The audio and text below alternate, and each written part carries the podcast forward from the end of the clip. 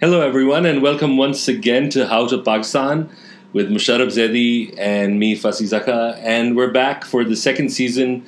We've been on a little hiatus, a number of reasons, but we're really excited for the second season to start. Bismillah ar-Rahman ar-Rahim. Thank you, Fasi Zaka, for Yes. that introduction. It is season two. Yes. And, you know, I think the important part about season two is that season two is a new season. And so new seasons are always great. It's uh, fresh and happening. It's very fresh and very happening. It's also, for me, it's the pre pre Ramadan sort of uh, festivus, if you will, because That's soon. exactly how I came into this program thinking this. pre Ramadan festivus. Festivus. Is it okay to say Ramadan in front of you, or am I going to get all like a religious sermon about the Z's and the Dwads? I'll let it go this time.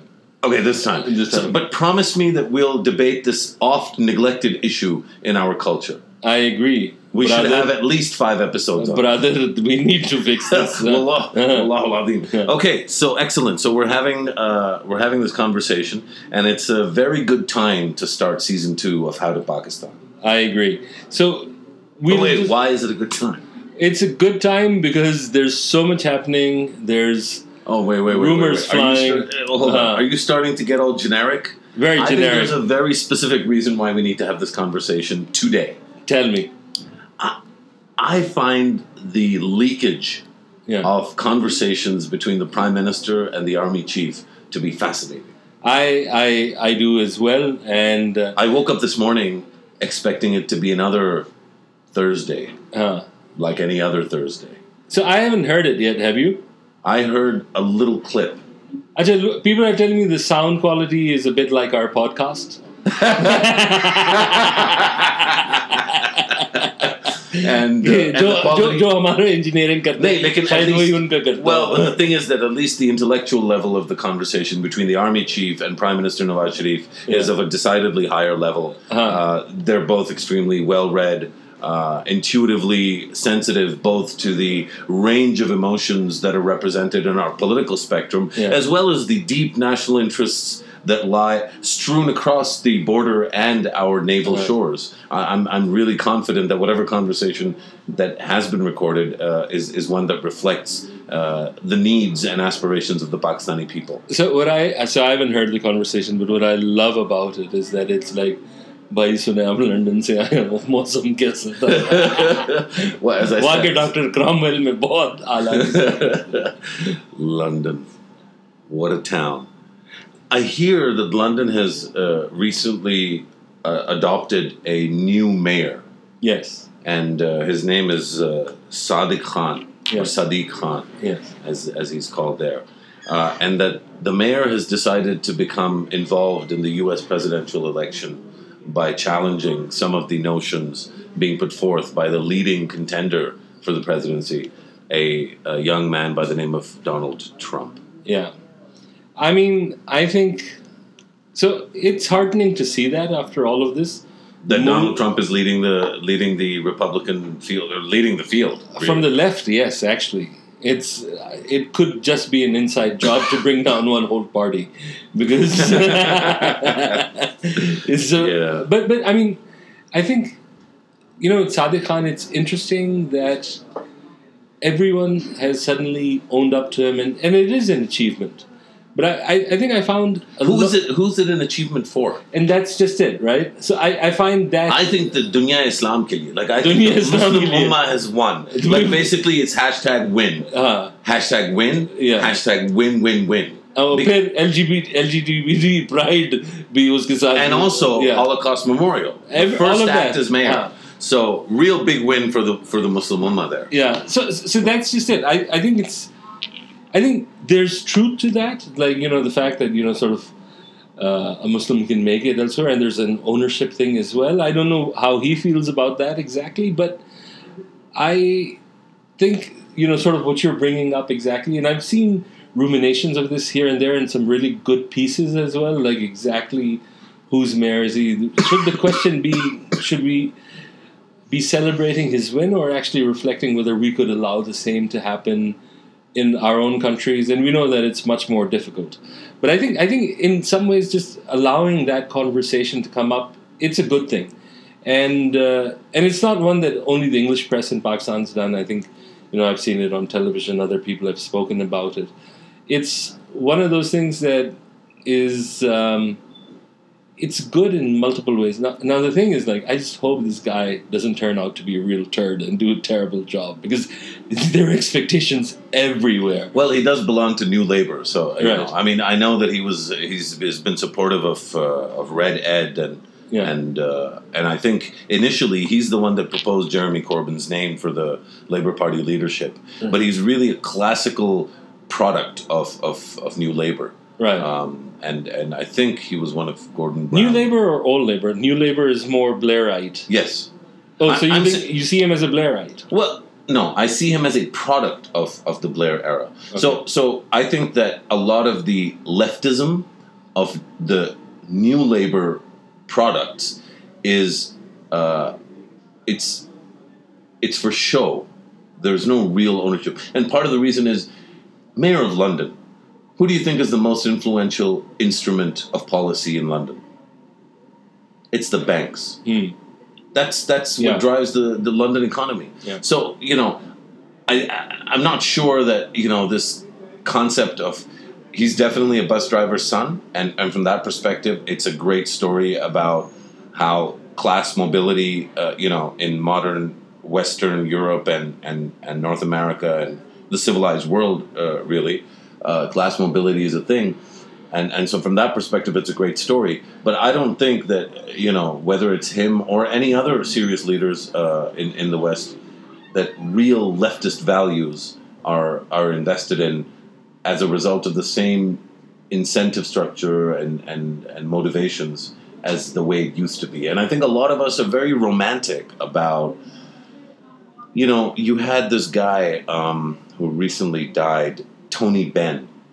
Amazing guy. Right? Yeah. I mean, Tony Benn was a was He's a like another one of those guys who I wish was my mamu, you know what I mean? no, I mean, so Tony Benn was, you know, like a dyed in the wool sort of socialist. Yeah. You know, there was a being left leaning at that time was a product of a of a conviction and Mm. ideas, and I think that uh, the leftism that we see now in Europe uh, is less driven by it. I mean, a lot of these are neoliberal leftists, right? Like it's Yeah. it's very similar to what we have in the PPP. Yeah. You know, there's a populist position that the PPP will take on labor issues that has nothing to do with the primary political economy that drives decision making at the Ministry of Finance and a PPP government, whether it's at the provincial or at the national hmm. level. yeah.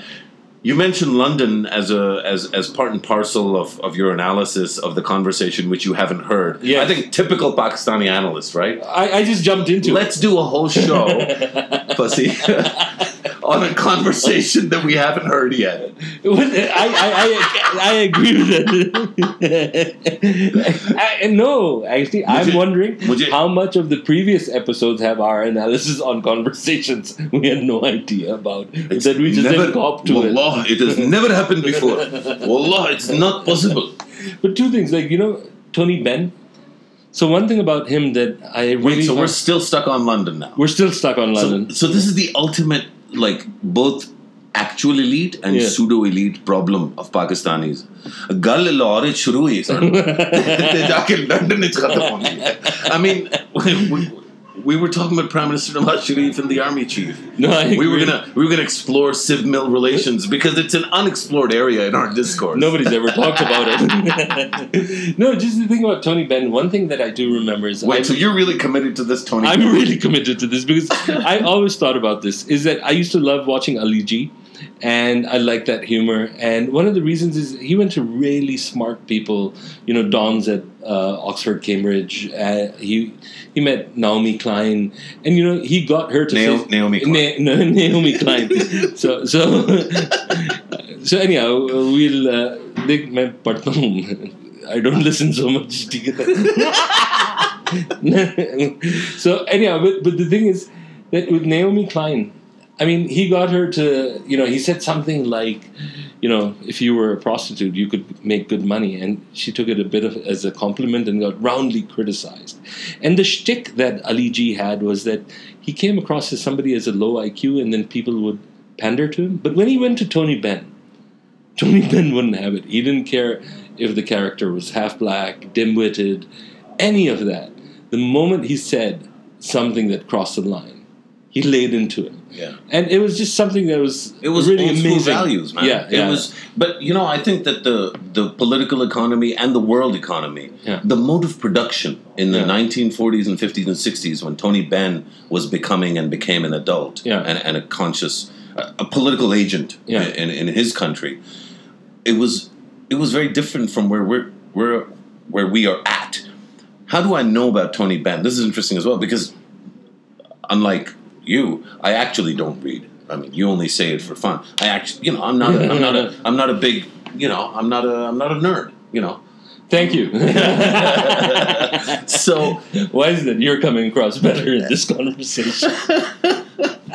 so no, uh, so so I think it's an interesting thing how I Yeah. came across it. His son Hilary Benn was the minister for international development. He was the boss of DFID, Right. which I used to work for Yeah. once upon a time, and so it's an amazing transformation in one generation because Hilary Benn was part of the Labour Party and very much part of the sort of the Blairite movement. Yeah. And his values were evident in his exchanges with the World Bank because DFID being a big donor and the World Bank being a big bilateral donor and the World, World Bank being a big multilateral, there was a whole debate at that time, and this is kind of 2004, 2005, 2006 there was a big debate about conditionality. I don't know if you followed this debate. There was a big problem in, in Ethiopia, and basically DFID pulled funding, and Ethiopia's economy kind of couldn't handle that at that time. Of course, it's grown hugely since then, and Ethiopia is a very stable country now economically. But back then, there was a lot of aid dependence in a lot of uh, countries, in, in particularly in Africa. Uh, and it continues to be in countries like Malawi and Tanzania, where donors like DFID have huge, uh, huge importance in cloud because of the fact that they're providing budget- Budgetary support. Budgetary support. Yeah. So the debate was on whether budgetary support should be conditioned or non-conditioned, meaning Right. Should donors be buying specific products as a result of their contributions, or should donors be buying into the reform agenda that is domestic and organic? Hmm. And it's an interesting debate, and there's differences of nuance, but it's essentially a debate rooted deep inside neoliberal economics. It, it, it's, it's Which is the fundamental problem to that approach, also. Yeah. Is that, you know, the whole thing about currency devaluations, which are now out of favor and all those things. But, but yeah, I agree with you. Some of those prescriptions are actually incredibly pain inducing for the money that is offered. it- it's and and and the and the prescriptions themselves their their root is also th- their root where they come from is is interesting right? This whole conversation and the increased salience uh, ostensibly of the left is coming directly from one place and one place alone. The financial crisis of you know 2008 2009 i mean if you don't have that financial crisis who takes leftist politics seriously nobody True. right Yeah, yeah. and the cri- what what's happening is that there was a social and political failure Yeah. that produced an economic calamity to whom there is an economic response in terms of bailouts and a quasi political response in terms of left parties saying things about austerity and getting away with them and getting elected, but no social response. No serious leader in the West or anywhere in the in the East, in the Muslim world, anywhere in, in, in, in Hinduism, you know, in India, how many leaders can you remember that look at the financial crisis as a problem of greed and excess, not just of the banks, because the banks were playing mass populations. The banks weren't doing the greed business on their own. They didn't just wake up one day and decide we're going to instill greediness in the water supply of, of Flint, Michigan. That's not what happened. The banks were catering to a, a certain kind of irrational exuberance and demand. Yeah. In particular, people who were making 100 rupees uh, you know a day deciding that they wanted to live as if they were making 500 rupees a day in houses that should belong to people that make 5000 rupees a day Yeah. and and and the banks basically allowed that to happen and created this big fragile sort of mega structure, which is still intact. Which is why you had the Yeah. bailouts. The bailouts was, was were what ensured the infrastructure of the modern financial economy globally, but particularly in the West, to be in place. So when I when I think of Tony Benn and I think of the big difference between sort of somebody like Tony Benn as a as a British you know as a representative of of slightly left of center, which is what he was. I mean, he wasn't hardcore left. Yeah. Uh, and then I think about somebody like Sadiq uh, in in London as the mayor, and that he and Corbyn and and, and Red Ed are, are taken seriously as as representatives of the left of center. I say, wow, what a what a long distance we've mm-hmm. traveled in 40, 50 Yeah. years. No, I agree. I I think it's interesting that you know the point about salience is that one of the reasons why this particular sort of expansion of deregulation and making things sort of favorable to big money was partly because even as inequity increased, there was a trickle down that was exerting itself at the bottom. But post this particular collapse, now the pinch is being felt much more severely, both in you know the lower classes and the middle classes. And that's why it's interesting that politically, at least some sort of revivals come. The only thing is, like in the UK, especially, sometimes on occasion, Corbyn sounds a bit out of date in a way that I found Sanders doesn't, for example. If you're looking at an equivalent, they're not actually equivalents, but he sounds to be somewhat more cognizant of the fact that, you know, the structure is because you're trading in one sort of uh, doctrine for another in some ways, and that's the problem with canned responses to sort of new problems that have emerged over time. And in, in, in a way, that's sometimes where I find Corbyn is lacking, and maybe Sanders wasn't so much. Although maybe Americans would argue that he is, of course, on the other end. But the other thing I also found is like I think also with Sadiq Khan, maybe one expectation that he would use the rest of the party and the rest of the political spectrum to enact certain things that would help uh, deal with some of the fallout and the issues of inequity. However, he himself can't really do anything about the banks because the sort of regulatory framework and all that that comes from you know the finance ministries that comes from the chancellor the you know exchequer and, And the those- regulator in, in Britain very strong. Exactly. So that would be something different. I think in putting that expectation on him solely, I think he has much more of a job to do in sort of being a Giuliani or you know just doing a better job of managing the city. He's a really smart guy, uh, and he has, uh, I think, done so so phenomenally well that I think he'll be able to navigate the the, the tough waters of mayoralty in, in London. I hope so. Quite okay. I hope so. Because I think he's got the unfair thing of double expectation. He does, Yeah. but, but but I think that I I have no hesitation in pitting those and then doubling those up as well. Yeah. I think when you represent a minority group, your performance in the public space, That's no matter where you are, is becomes doubly important. That's why I loved Condoleezza Rice's book's title, Twice as Good, Yeah. which sort of sums up the problem of being a minority. The fact that you love Condoleezza Rice's book also also sums up, you know, the problem between you and I. I mean, you love hardcore warmongering Republicans, and I'm essentially a dove and a bit of a pussycat. All right. The other thing is we need to come back to what's Pakistan's real problem these days, and that's incontinence. We've got Panama leaks. Wait, wait, wait. Did, We've you, did, got- you, did you just use the word incontinence? In, it's the most polite way I can say of dribbling. Do you know? Involuntary dribbling.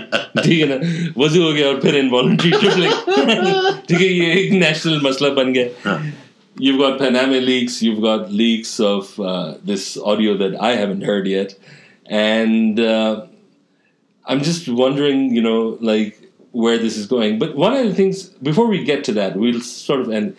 So there was a conversation you and I had earlier in the day, and it was about something that had happened that I, a previous Bilal chest thumping supporter, and now you, a new chest thumping supporter. Whoa, whoa, whoa, Yeah. whoa, whoa, whoa. Uh, anyway, I'll let you continue because you must be going somewhere with this. Go ahead. yeah. So, so, so the whole thing about you know, so you're wondering about this major party that you want to re- have relevance and have remain relevant in Pakistan, and then you have certain predictions about the character of where the new generation is going, and then you get this whole thing in Azad Kashmir, which is like extremely. I mean, I, I think.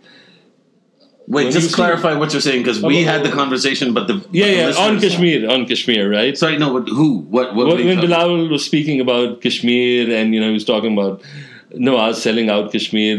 Literally, I don't know. I don't know if it's fair to say that Nawaz Sharif is selling out Kashmir because I think people don't really understand the prime minister's position because he doesn't articulate it, which is the prime minister's problem. but But we agree on that.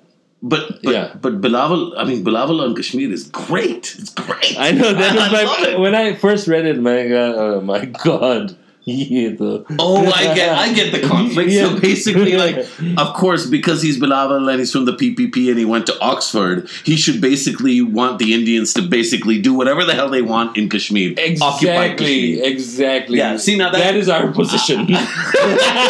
Graduation day, from now on this is your position. Yeah, this is what happens at Oxford. But this is what happens. This is why I didn't even get in because they knew I would never accept that letter. I, would, I will never compromise. I will never compromise. No, no, no. But I, I, I love Bilawal's position on on uh, on Kashmir. Look, the position I think. By the way, that's Pakistan's position. It's Yeah. the original position of Qaid Azam Muhammad Ali Jinnah. It's the position of Sir Zafarullah Khan, one of our finest foreign ministers. It's the position of every God-fearing and country-loving Pakistan But in, in, in that ever. in that same rally, they threw water over Zafrullah Khan. TK, they were talking about how proud they were uh, on the anti-Ahmadi amendment. Uh, they were talking about, I mean, obviously not Bilal, that was uh, Raja Parvez. But, yeah, but do you have, wait, did you, did, did we start life at any point? Did we start a day in our lives yeah. waking up and thinking, I'm going to expect good things from Raja Parvez Ashraf. like, is that something? TK, that, that I agree. Whereas, whereas yeah. I think it is fair for you and I to expect something special from Bilal. And I'll tell yes. you why. Yes. He's the he is the he is the beneficiary of the greatest political legacy in our country. yeah, You know, I'm not a I'm not a Jiyala by any stretch of the imagination, but he has a real opportunity that, frankly, neither Imran Khan nor Prime Minister Nawaz Sharif have. He gets to write his own story. A lot of it has been written for him, but because he's still in his twenties, a lot of it is to be written. And who knows what he's capable of doing? But at least we get to find out. We know what Imran Khan is capable of doing. He's showed us. He's an amazing mobilizer of people, especially, you know, wealthy, Yeah. nice smelling, well educated, civilized Pakistani. Yeah. You know. We've seen what Prime Minister Nawaz Sharif is capable of. Yeah. He's an amazing election winner. He keeps Yeah. winning elections, which Yeah. is a real problem Yeah. for nice smelling, well educated, articulate Pakistanis. Right? So so we know what they're capable of. We've also seen the Prime Minister's conduct after the. Panama leaks and, and, and what what I can only describe as a blunderbuss. maybe oh no, it's not a blunderbuss. It's Huh. worse than that, right? Because it's consistently the worst possible things that it could have done from April 3rd onwards. Yeah, He did not once, but he repeated them over and over and over again. yeah, Um, and he's still going to get away with it, which is which is of course, you which know, is inevitable. unfortunately that's that's the way it seems. Uh, Which then- which and harks then- bark, uh, which goes back. I I, I- I know there's no phrase called hark spark, but No, no, but just, let's break that down for a second. Let's take a break from that conversation and let's talk about Hark Spark. hark spark. if you think about like which harks back, hark spark be bura nahi hai. It sort of makes some sense. Lekin Okay, I'll tell you when it makes sense. Yeah. I think it makes sense for you and I, Yeah. like age appropriate wise. Yes. In about 1994, yeah about 4 p.m. just after school, but just before dinner. With the yummy ice cream jabota. And uh. yeah, you know, like yummy jubilee. Yeah. Jubilee. And uh. ice cream. Huh. Polka. Polka. Now I remember. Polka, polka. ice cream. Enjoy it to the last bite. so, so, I mean, I think that Hartsbark tea, but today, today, 2016, the great Fasi Zaka uttering the words Hartsbark and Neomi. Neomi? it ain't right, bro. I know, I right. know. It ain't right. Man, I'm working on these things. What kind of a Pakhtun are you laughing today on May 12th? Shame on May 12th. Ah, yeah. Shame on you. So that's an interesting one. Uh, you know, the fact that, as you know, I think we discussed this slightly earlier. You're right. It's a very smart move on the part of the ANP to take ownership of this day as sort of a directed calamity at sort of the Pashtun population yeah, yeah. and giving it both a date and a time and a very, um, you know, sort of very recent. Because I mean, I remember May 12th, right? I was actually in Karachi and I was stuck out in the streets. Um, How did how did we not round you up in, into that? That's, that's Yes. it's not funny, but uh, but uh, I, I mean, I I was I I had gone actually. तूने जरूर उर्दू बोली होगी मैंने you have no idea मेरे साथ क्या हुआ what happened was रात की कोई एक बजे थे और मेरे सर में अ, अ, बहुत सख्त माइग्रेन था and I was at hotel we were doing a TV show in those days so I took a taxi to try and find myself some medication. That's like within half an hour, right? I swear, I, I uh, just looked back, and there are, you know, these sort of containers everywhere, and we're blocked out. And then the violence was slowly starting, you know, it was ebbing and flowing. But I drove around Karachi for five hours with that driver. We finally got into another hotel, and I tried to book myself into it, and they said, no, G, we can't. I said, why? I mean, why on earth on May 12th is this hotel booked?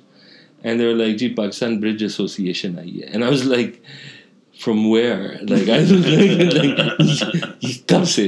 ठीक है ना? and, And then what these are bridge builders or they're players of the the, players of the card game. And There's like five bridge players. in that's the what I country, thought. isn't And the whole hotel was booked, right? And so, यार कितने फारिग वैसे like how awesome are rich people in Pakistan I love it. I mean that they have time to play bridge Yeah. after they've stashed all their money in Panama and in the British Virgin Islands they they they play bridge and They- they take up all the hospital uh, sorry the hotels the hotel space. hospital space to Cromwell well, वो तो London. ग्राम Yeah, yeah. वो हमारा मसला नहीं Yeah. है वहाँ मिल जाते हैं लेकिन I sat in the lobby and I said okay I better have a reason from here so I ordered tea and uh, you know and then I tried to sleep on the thing, and then the waiter woke me up and up I'm snoring. so then finally, a friend, he let me into his place. It was close by. And, uh, but yeah, but you're right. Uh, you know, there's so many, you know what I find amazing, Fasi? Like in the last decade, I don't think we take, I, I think we don't appreciate and take, I don't think we take enough time out to appreciate the severity of what this country's gone through. oh I agree This story that you're telling is a trauma, right? And we're laughing about it. There people died that day yeah sons and brothers and fathers, and we're laughing about it. And and it's not because we hate Pakhtuns, and it's not because we hate Pakistanis, and not because we take life less seriously. It's because if we don't find ways to process this dysfunction that is in us, around us, and about us, we will lose it. You remember after Bibi was assassinated, how many people in Karachi had stories like this about being trapped? yeah You remember, uh, even frankly, just a few weeks ago when, and it was nothing near as bad, but you know, after this whole protest by the Barelvi brothers, yeah right? And you know, the the stories. I mean, I I remember that I had to go to a wedding, and we had to find an alternate route. And the whole time we were talking to other people going to the wedding from one part of the city to the other. We're talking about so going in caravans because we don't know what's going to happen. Just the trepidation. Actually, kuch nahi hua. I mean, in, in on May twelfth, actually kuch hua. Yeah, yeah. But you know, relatively speaking, nothing happened over that weekend, and yet our plans were. And we just—it's all normal for us. It's normal that there'll be these kinds of protests. That there'll be like a checking, a, a checkpoint on your way to work that backs up traffic for two and a half kilometers. That that's normal, Yeah. and that's not normal. And I don't think we take enough time to to process that. No, I agree because the other thing that I'm now reminded of on May 12th, especially, is that what I went away with was more that, you know, I saw the MQM at that point because it had done some amazing things for Karachi in the preceding years.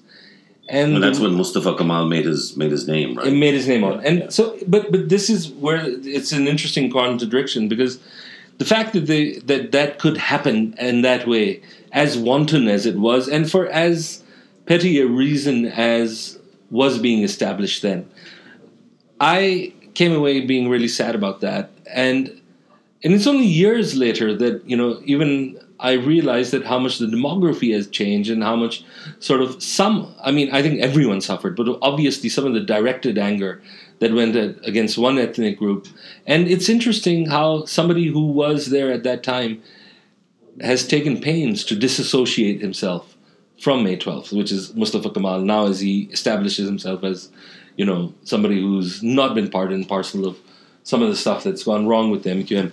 And um, and now, I mean, right now especially, I, I do think, like you said earlier um, when we were speaking, this is going to resonate because, you know, over time, that particular rivalry has increased. And it's also interesting that they've done it at a time when the MQM itself has weakened itself. It's brilliant timing. Yeah. Uh, I think it's good politics, and I think it's good for the country. Consolidating the various nationalities in our in our country, the various nations in our nation, is. Uh, I think it's it can only benefit Pakistan.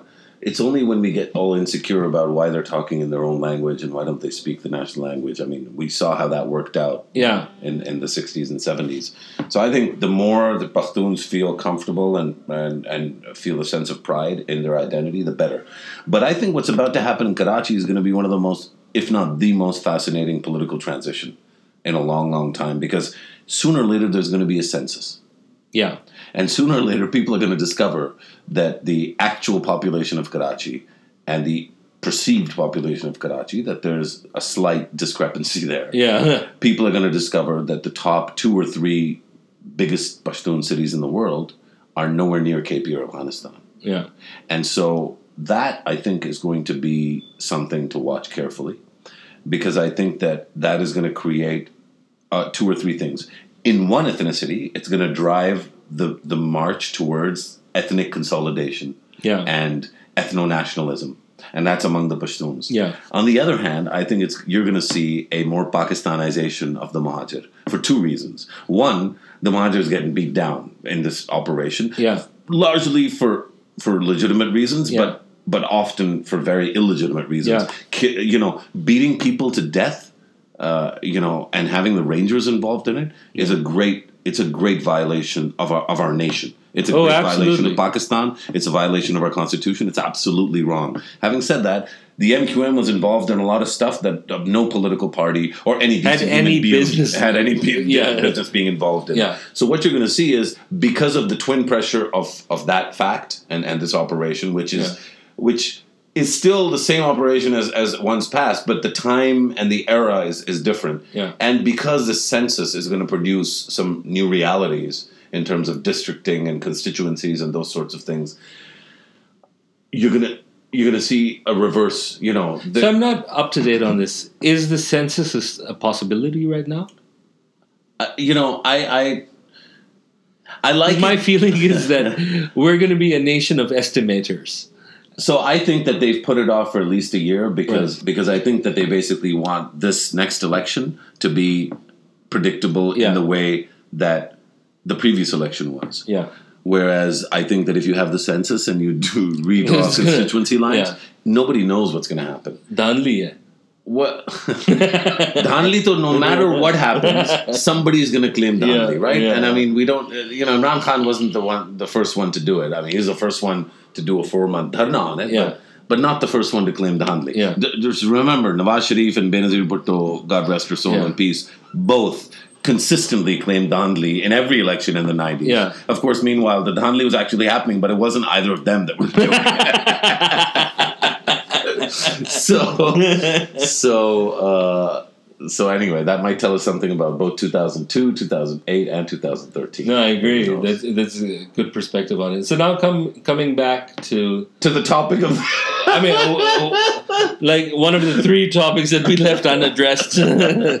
but but what about so so there's this really interesting thing that you know um, you know I was recently discussing is like everyone wants to know, and this is interesting. Is that how important are these Panama leaks, for example?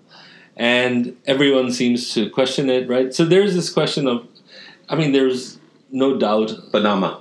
Panama. Right. Uh, and um you know what I really found interesting also is that uh, the name of the firm, Mossack Fonseca. Fonseca, like that's a Bond villain's name. It's, it's it's- out of it's out of a novel. Uh, Even the names of the principals of the firm. Yeah, Uh, I think it's one is Mossack and Fonseca, but Yeah. like it's just like who wrote this script? I love it. Like each time I look at it, and I just think some of this has to be fiction. This is just like you know Stranger having a than Goldfinger, uh, whatever. Stranger than fiction. Yeah. Yeah. it really is something else. and so what I what I find impressive is that so you're looking into it, and so my own perspective is that there is wrongdoing involved. Obviously, in an ideal world, um, it needs to be prosecuted. It should be recognized as such. However, the sort of sudden rush to judgment, this stuff, unfortunately, especially in financial sector, takes a lot of time to actually sift through and establish something. And partly is that this is the basis of crimes that were, you know, sort of prosecuted or attempted to be prosecuted during the 90s, especially. And we didn't get very far on all the corruption cases because this is essentially that money that some of which you know found its way abroad and which has been alleged before also like how do you buy flats in the UK or you know a mansion in Surrey and things like that. But what I'm slowly enjoying is how it's like you know everyone takes a position on it and then you say I'm really sorry but you know my financier did a better way of creating an offshore company. Yeah. somebody else is coming up, and um, you know I, I, I, I just look at it the tragedy that's come out of this is that the it seems to be used opportunistically in the whole civil military game right now as a pressure point. Where whereas the political parties are actually not doing a great job. And partly the room given to the political parties was by the bungling by the prime minister because Well, it's beyond bungling, right? I mean, I think so. I Sorry, I just want to add one thing, but I just remember. Do you remember when the Surrey Mansion came out? Yeah. They just said nothing about it for four weeks in Pakistan. Oh well, okay, we tried. Yeah. And then everybody forgot it. Yeah.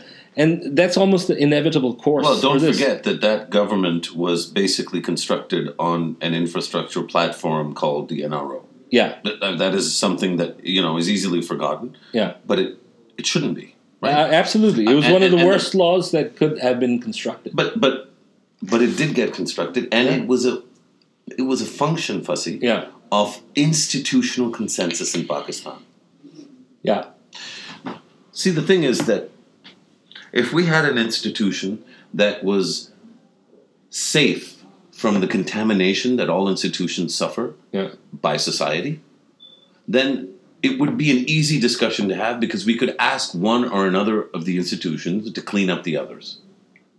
I'm really thinking about the judiciary, even though people will assume I'm talking about the military. yeah, But really, the job of cleaning this kind of stuff stuff up and the qualification for it is really it's in it's in the it's in the judicial branch, not Yeah. anywhere else. Okay, so you don't have that, and of course you've tried the military cleaning up like three or four times, and Yeah. every time we discover the only cleanup that happens is that the paper trail disappears for both the politicians that were deposed yeah, who are allowed to come back, and the military leaderships that do the deposing, Yeah. who, who find a way of getting out of the country. Yeah, So, yeah. so when you go and you talk about the Mayfair Flats, what you sort of can't ignore Yeah. is that President Musharraf also owns property in that. In that Absolutely. neighborhood. So you know, And his is in Edgware, right?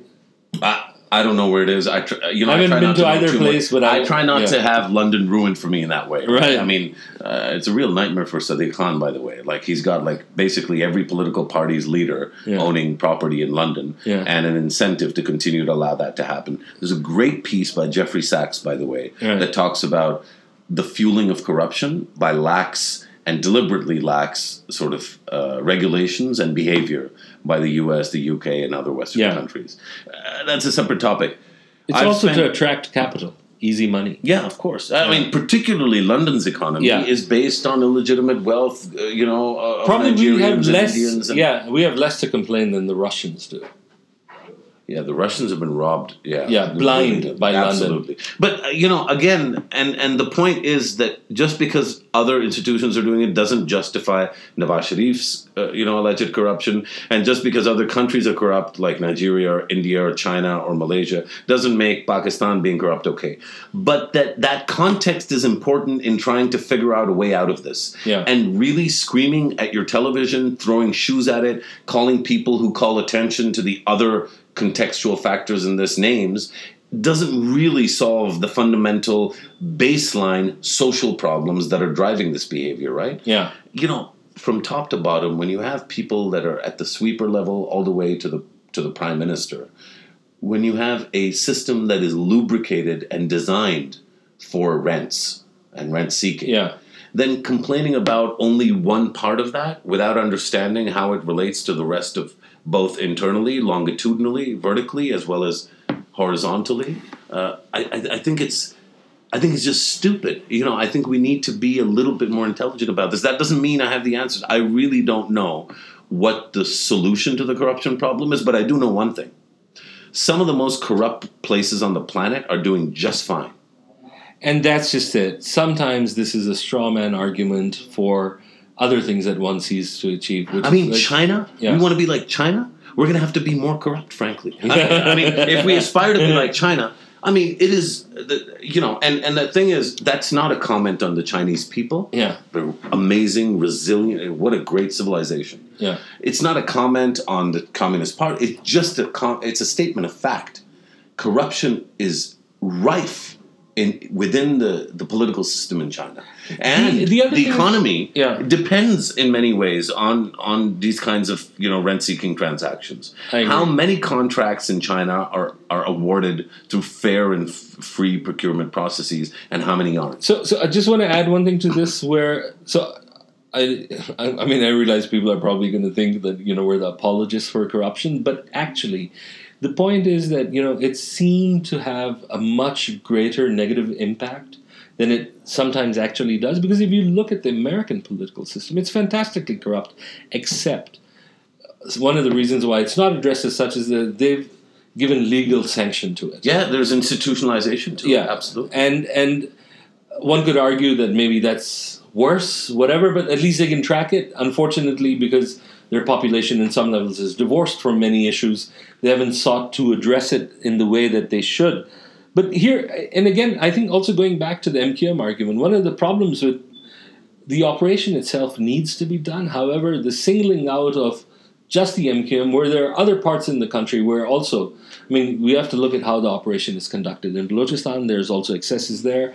There's areas in the south that need one.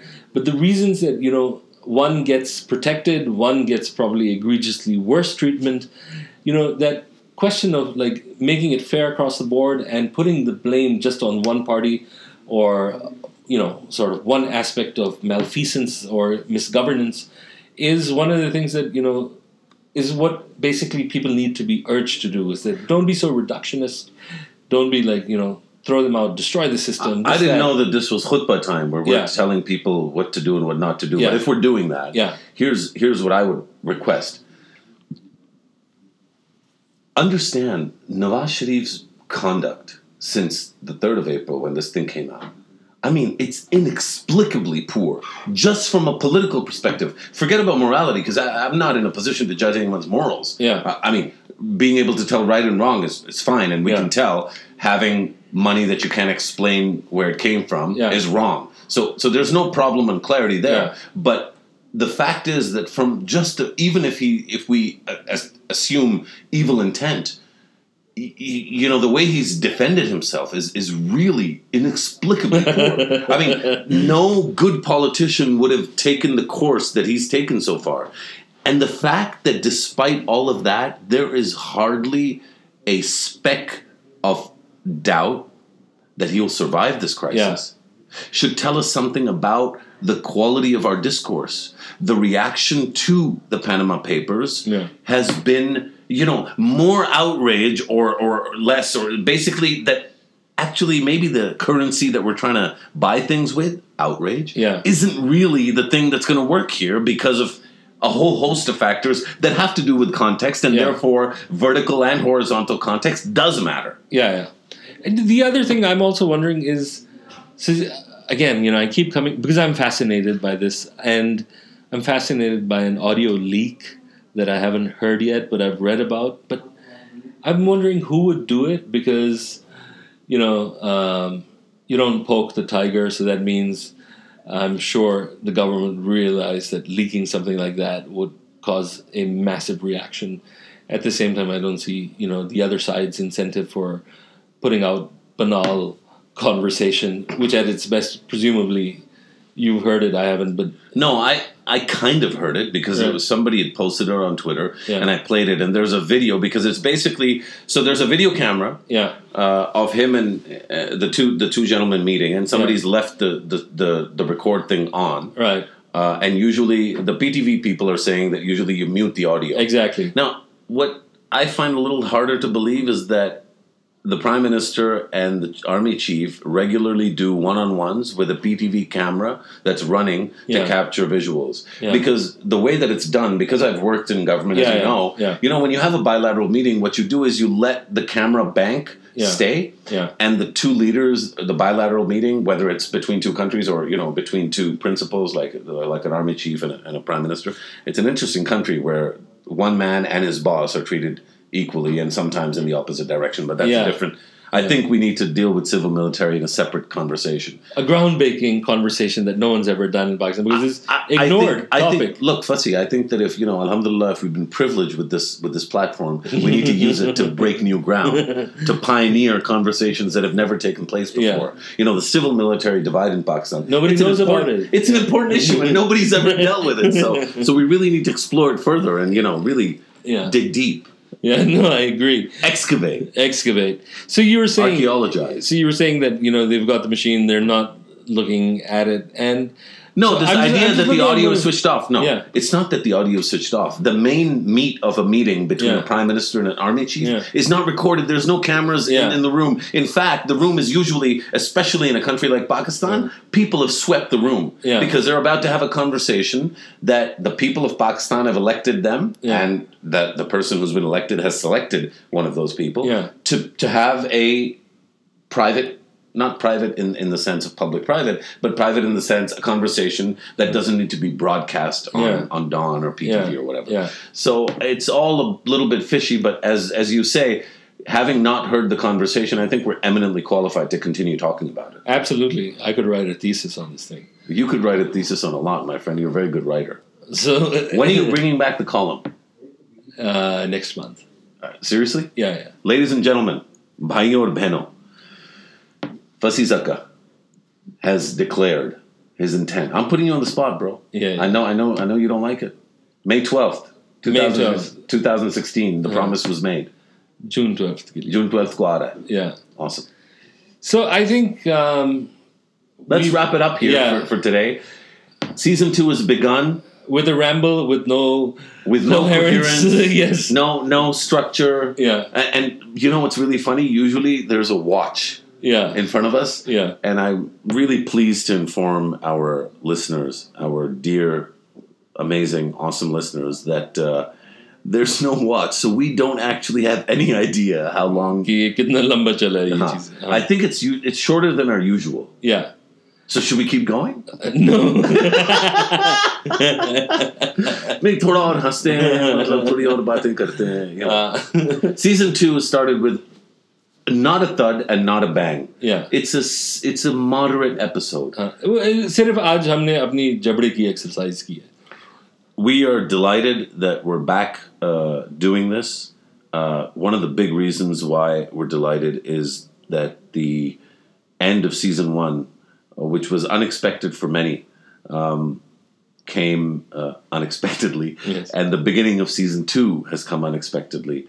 And so, you know, our commitment to keeping it fresh and uh, and keeping it real yeah uh, continues. Yeah. Um, and talking about things whether we know anything about them or not or have read about them or, or not. have read about them or Uh, not will know. continue Inshallah. Inshallah Look, thanks so much for doing this as always. Fasi. And thank you. Uh, let's try and uh, get back to the old production levels where Yes. there's a lot of echo and, and people can't hear what we're saying because I, I suspect that this has been recorded quite professionally and quite well.